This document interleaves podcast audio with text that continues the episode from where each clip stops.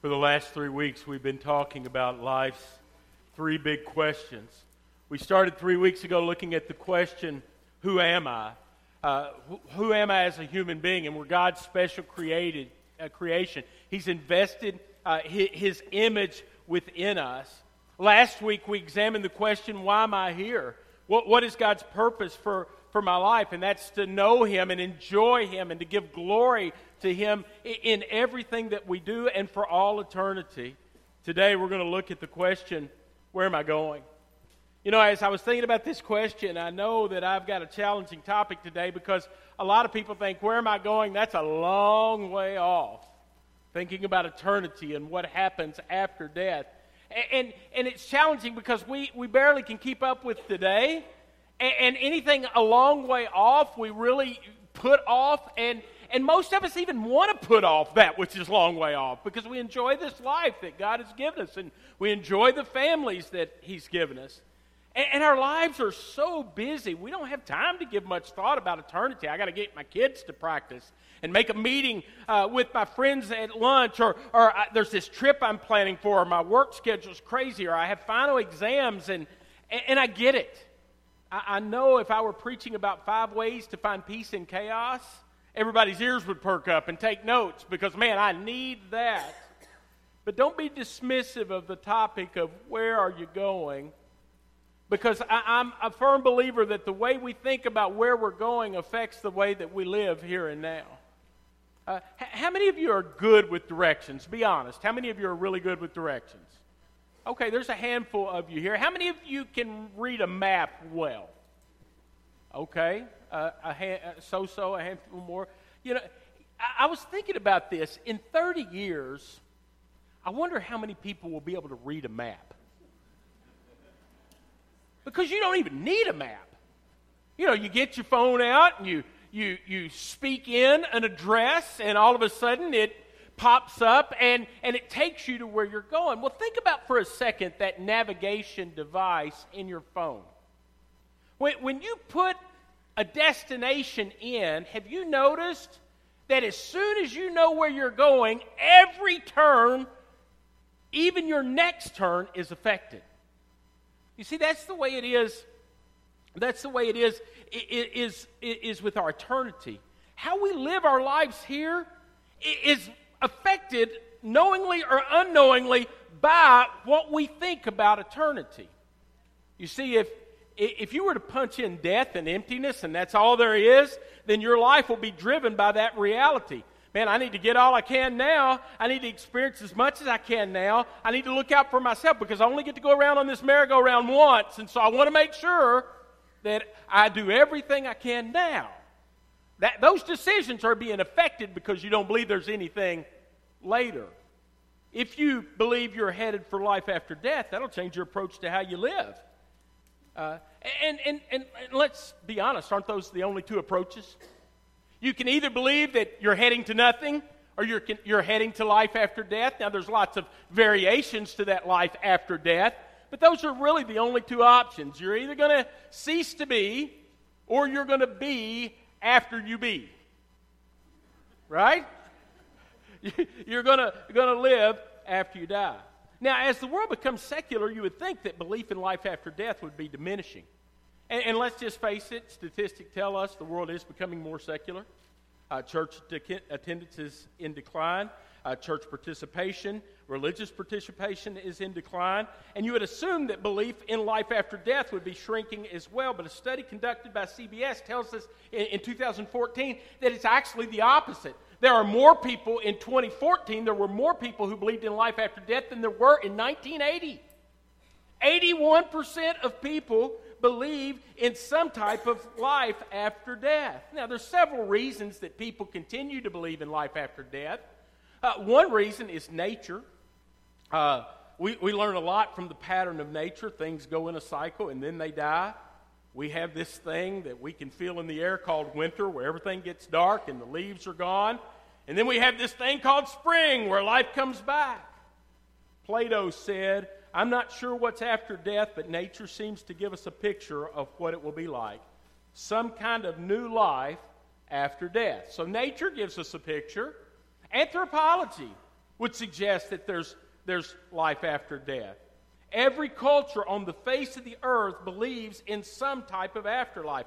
From the primitive cultures in the Amazon to modern urban cultures, there's something about human beings that believe after we die that there is something. There's different versions of that something, but it's something. Psychology would lead us to believe that there's life after death. We have this innate, inner longing there's just got to be something more. That, that, that hunger, it, it never quite gets satisfied. You know, people, people know there has to be more, so the rich person says, if I had just a little bit more money, or, or the person says, if, if even though they're in a happy marriage, if I, we could just have kids, or a person who's single says, if I could just find that right person, if I could just do this, if I could just get this job, I'd be happy. But, but no matter what we accomplish, no matter how good it gets, there's always this, we're not quite yet there. And so we think there's got to be something more somewhere to, to lead us to that conclusion, uh, to that, that uh, fulfillment. The writer of Ecclesiastes said that longing inside the human heart is not an accident, it's given by God. He has placed eternity in the heart of men. Another reason that people still believe in life after death is ethics. People believe that evil should be punished, goodness should be rewarded.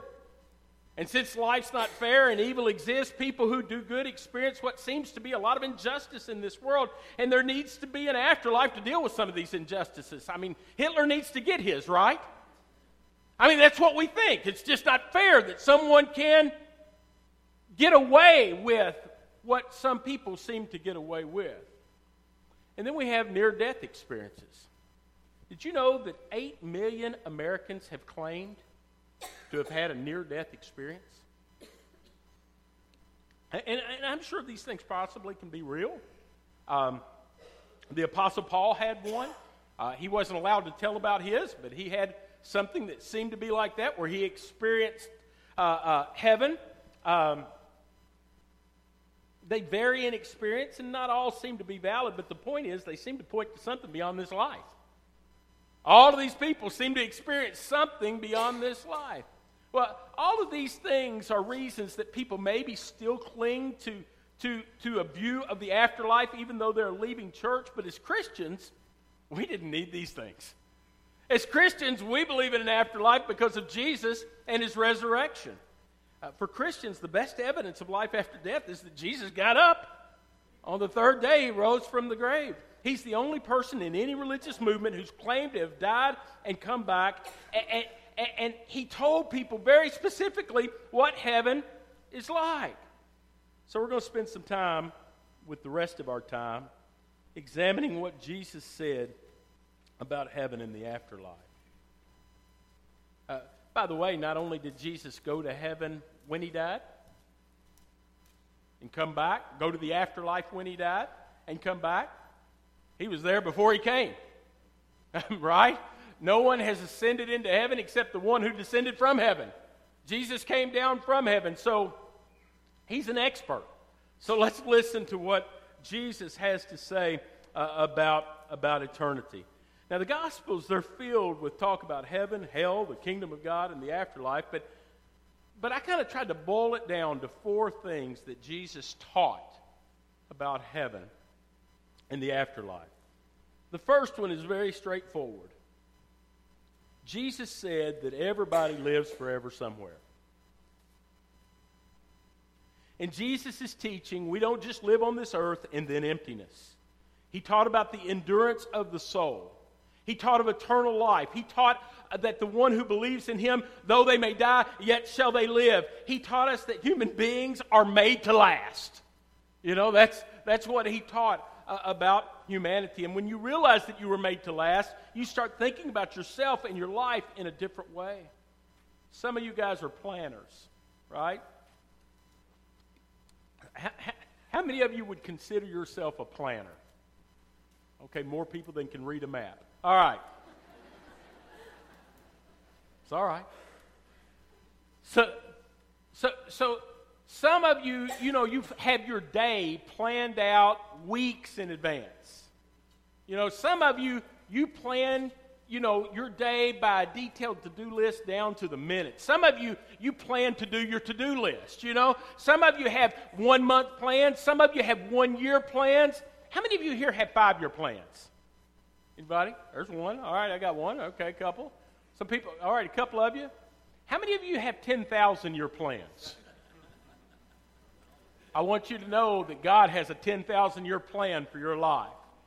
He, he, he, does. And then it's just started. But He has a plan for your life that goes all the way through eternity. He has a plan to give you eternal life. This verse that has changed so many hearts says, For God so loved the world that He gave His one and only Son, that whoever believes in Him would not perish but have eternal life.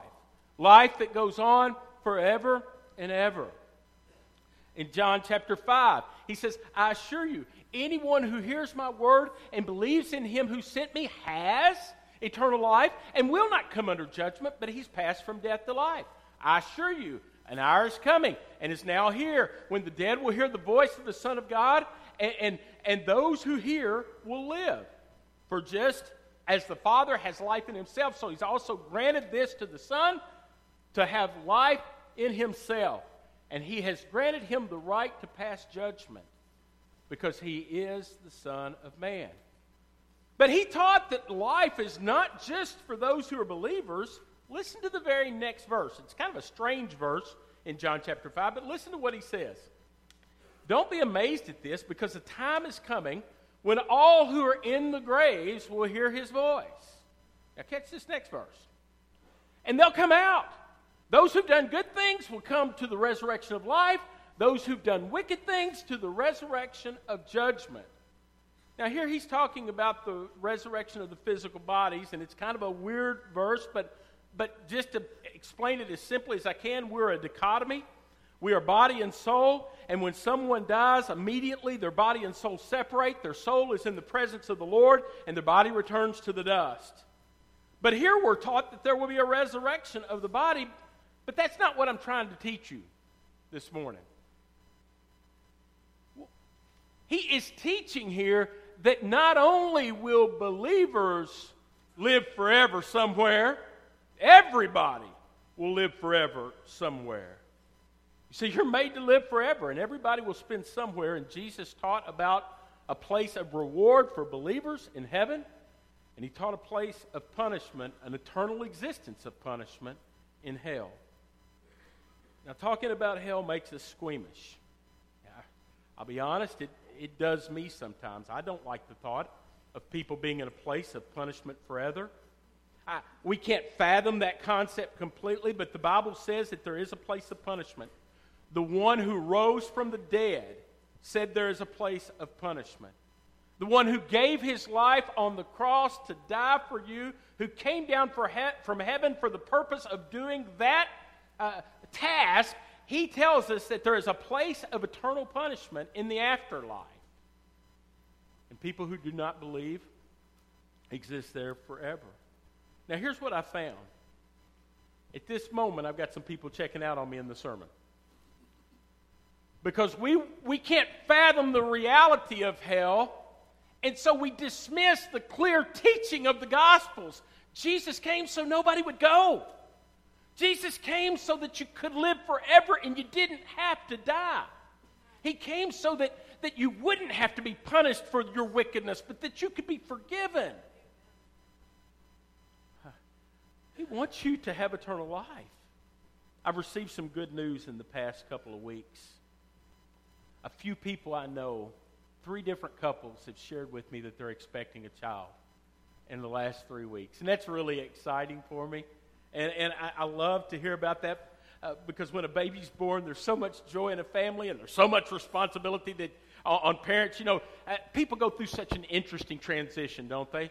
They go through high school where they're experiencing freedom, and they go to college where they know everything, and then they get married where they want to get as far away sometimes from mom and dad as they can and be independent and get out on their own, and then they have a baby and they go, Help! because we don't know what to do And then people start flocking back to church a lot of times because they want some help raising that child. Let me help you raise your child this morning. Your baby is going to spend forever somewhere. And you're going to have the best influence on their life. Teach them about the Lord Jesus who loves them so much that he didn't want them to go to hell. He didn't want any to perish, but he came to earth and he died on the cross so that they could have everlasting life. Teach them about the Lord. A second thing Jesus taught not only is everybody going to live forever somewhere, hang with me in this next point, but I didn't know a better way to say it than this heaven is more real than earth. He- heaven is more real than what we experience now. Look, after Jesus died,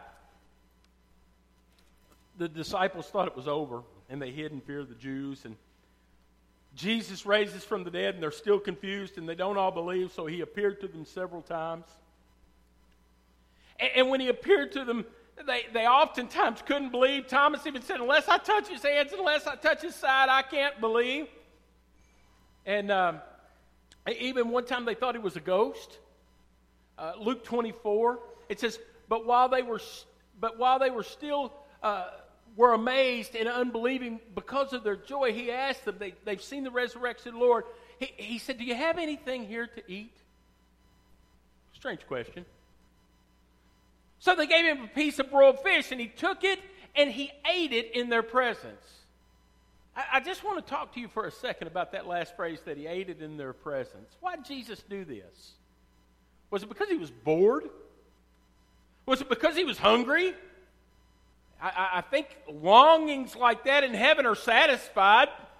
Was it because he had nothing to talk about and he, you know they didn't have the catch game to talk about, so he said, "Hey, how about some fish?" You know, was it that? No. He, he did it to show them that he was real. It, in one place, he had them touch his hand, touch his side. Life after death is real. It's not just some magical, mystical figment of someone's imagination. It is a real place. It's hard for us to grasp because we can only see the now. And it's even, uh, we have a hard time, time imagining heaven, I think, because of how it's been portrayed. You know, I mean, think about the way heaven is portrayed in movies. You know, it's not this vibrant, clear picture, but you get this foggy, at times weird place. You know, a guy goes into a closet and there's a fog machine and people in robes, and, and there's usually only like two or three people there, which is weird to me. But, but heaven is a place where throngs and thousands of people will be. And Jesus portrayed heaven as this very real, not mystical place, but this real place much more so than earth. And you might say, Pastor, I don't buy it. Let me prove to you.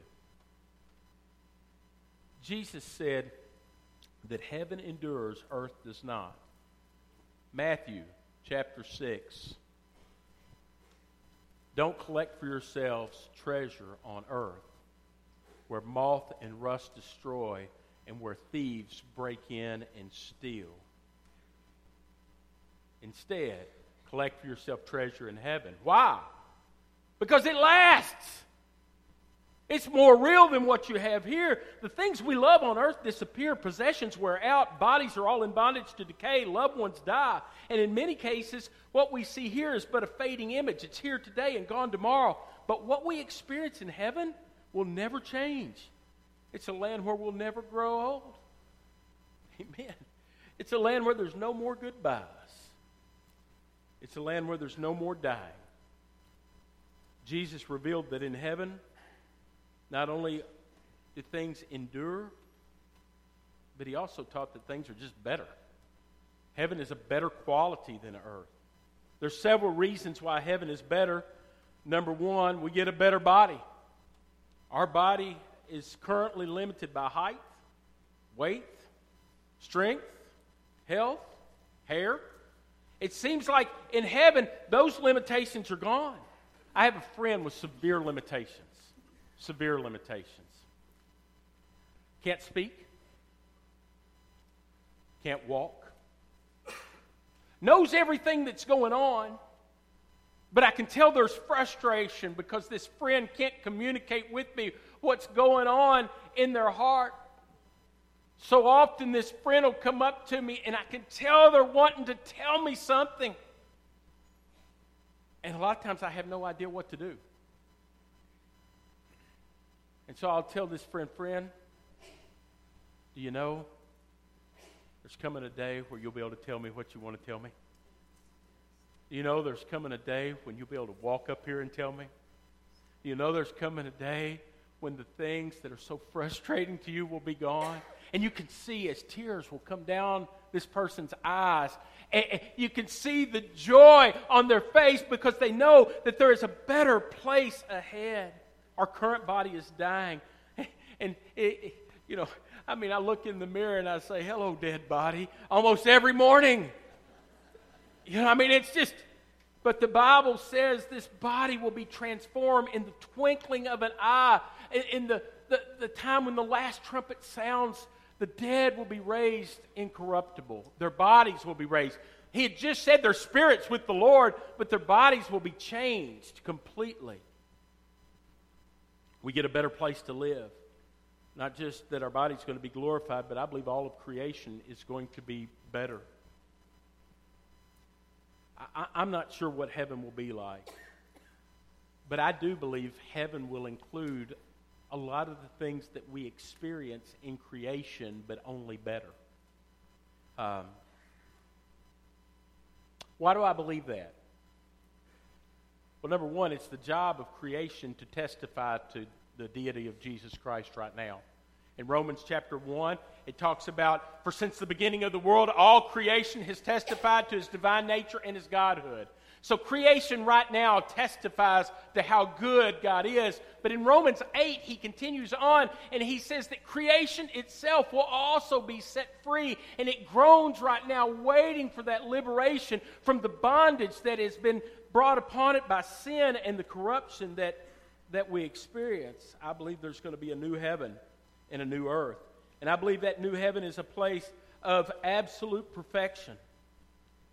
Uh, heaven will be something like earth. How do I know? Well, the Bible speaks of rivers and trees, houses and mansions.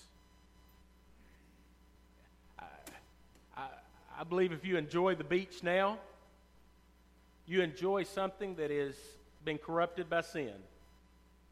It's really good when it's sunset and perfect. It's really good when the seas are calm and the weather's just right, but when hurricanes blow in, it's not so good. But I believe there's coming a day when that creation will be perfect. You know, we enjoy the mountains. The climb is arduous now, but you get to the top and you see the beauty, but then the fog and the clouds roll in, but then there'll be a time of an unclouded day. I enjoy a walk through the forest. And there's some days that it's just perfect, but then there's other days there's mosquitoes and ticks and snakes. You know? But but on that day, oh, and by the way, I believe heaven is better because there's just better work to do. You know, to some, heaven sounds boring.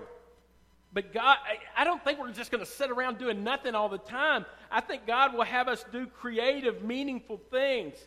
Now, I admit there's some jobs that are not going to be in heaven. There's not going to be any doctors in heaven. There will be doctors, but there won't be doctoring in heaven because there won't be sick people. There won't be any psychiatrists because our minds will be right in heaven. There won't be a need for lawyers, and you can debate. I had about 15 jokes I was going to tell here, but I'll, you insert the joke. We, we won't be fighting with one another. There won't, hey, by the way, there won't be any pastors. Because we're going to be shepherded by Jesus at that time. And there's not going to be any need to be taught the Word because we'll know the Word of God at that time. Oh, I hope He gives me some new work to do up there, but that my work won't be needed there. Going to be a place of perfect worship. Have you ever had one of those times that worship just seemed perfect? I mean, just where it couldn't get any better. I mean, it was just it was just perfect where you so were so close to God and He seemed so real in that moment. You heard so clearly and, and you didn't care what anybody else thought. You were just you and God, and it was awesome. Have you ever had one of those times?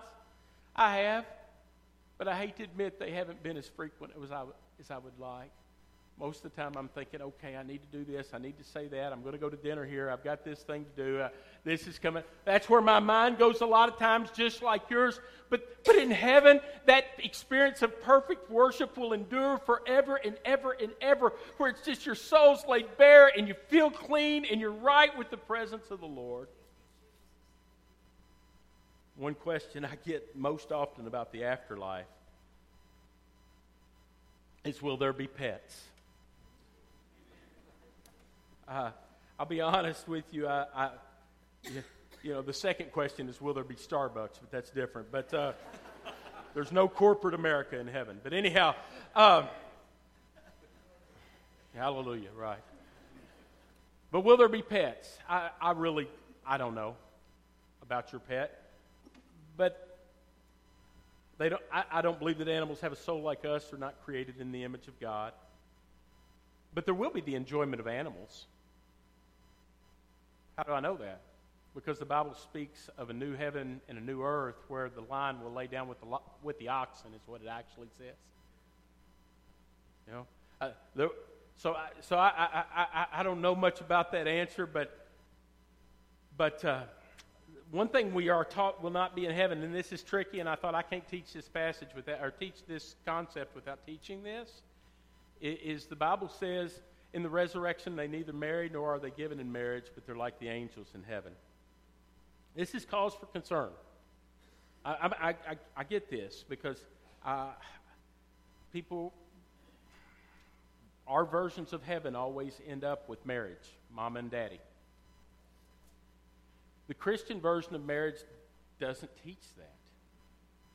I believe your mom and daddy will have a special relationship. I believe I'll have a special relationship with my wife, but it won't be like it is here.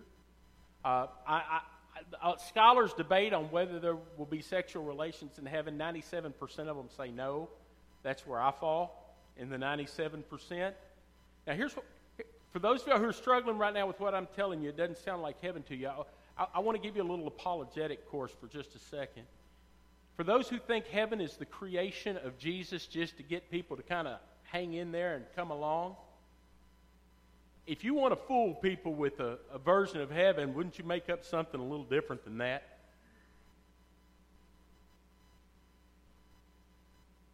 Why did he teach that? He'd been there. He knew what it was like. He, he, he knew what, what, what, what heaven was like. And, and inventing a fictitious fantasy of a place without sexual union, union doesn't appeal to at least 50% of the audience.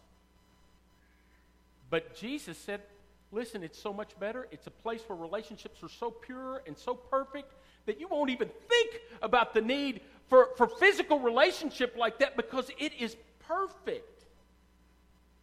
Jesus knew heaven was so much better than earth. He could share hard things. Of all the good we experience here, heaven is a better reality.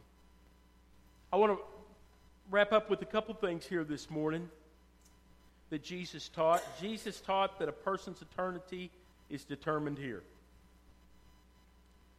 This is Jesus' consistent teaching of all his parables, all of his object lessons, his teachings all reveal that this life is the basis of your eternal existence.